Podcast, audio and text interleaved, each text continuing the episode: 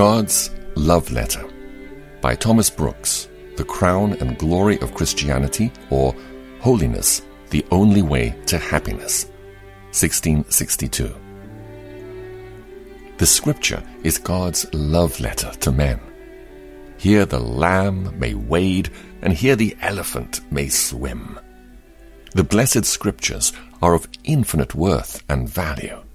Here you may find a remedy for every disease, a balm for every wound, a plaster for every sore, milk for babes, meat for strong men, comfort for the afflicted, support for the tempted, solace for the distressed, ease for the wearied, a staff to support the feeble, a sword to defend the weak.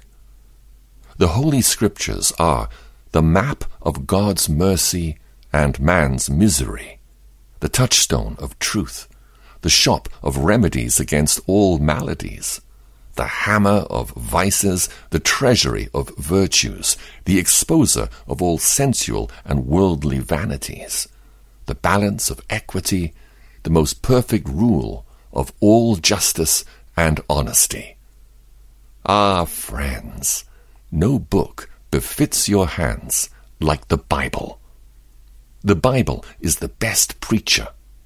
This book, this preacher, will preach to you in your shops, in your chambers, in your closets, yes, in your own bosoms. This book will preach to you at home and abroad. It will preach to you in all companies, and it will preach to you in all conditions. By this book you shall be saved or by this book you shall be damned. By this book you must live, by this book you must die. By this book you shall be judged in the great day. Oh, therefore, love this book above all other books. Prize this book above all other books. Read this book before all other books. Study this book more than all other books. For he who reads much and understands nothing is like him who hunts much and catches nothing. Oh, how I love your law!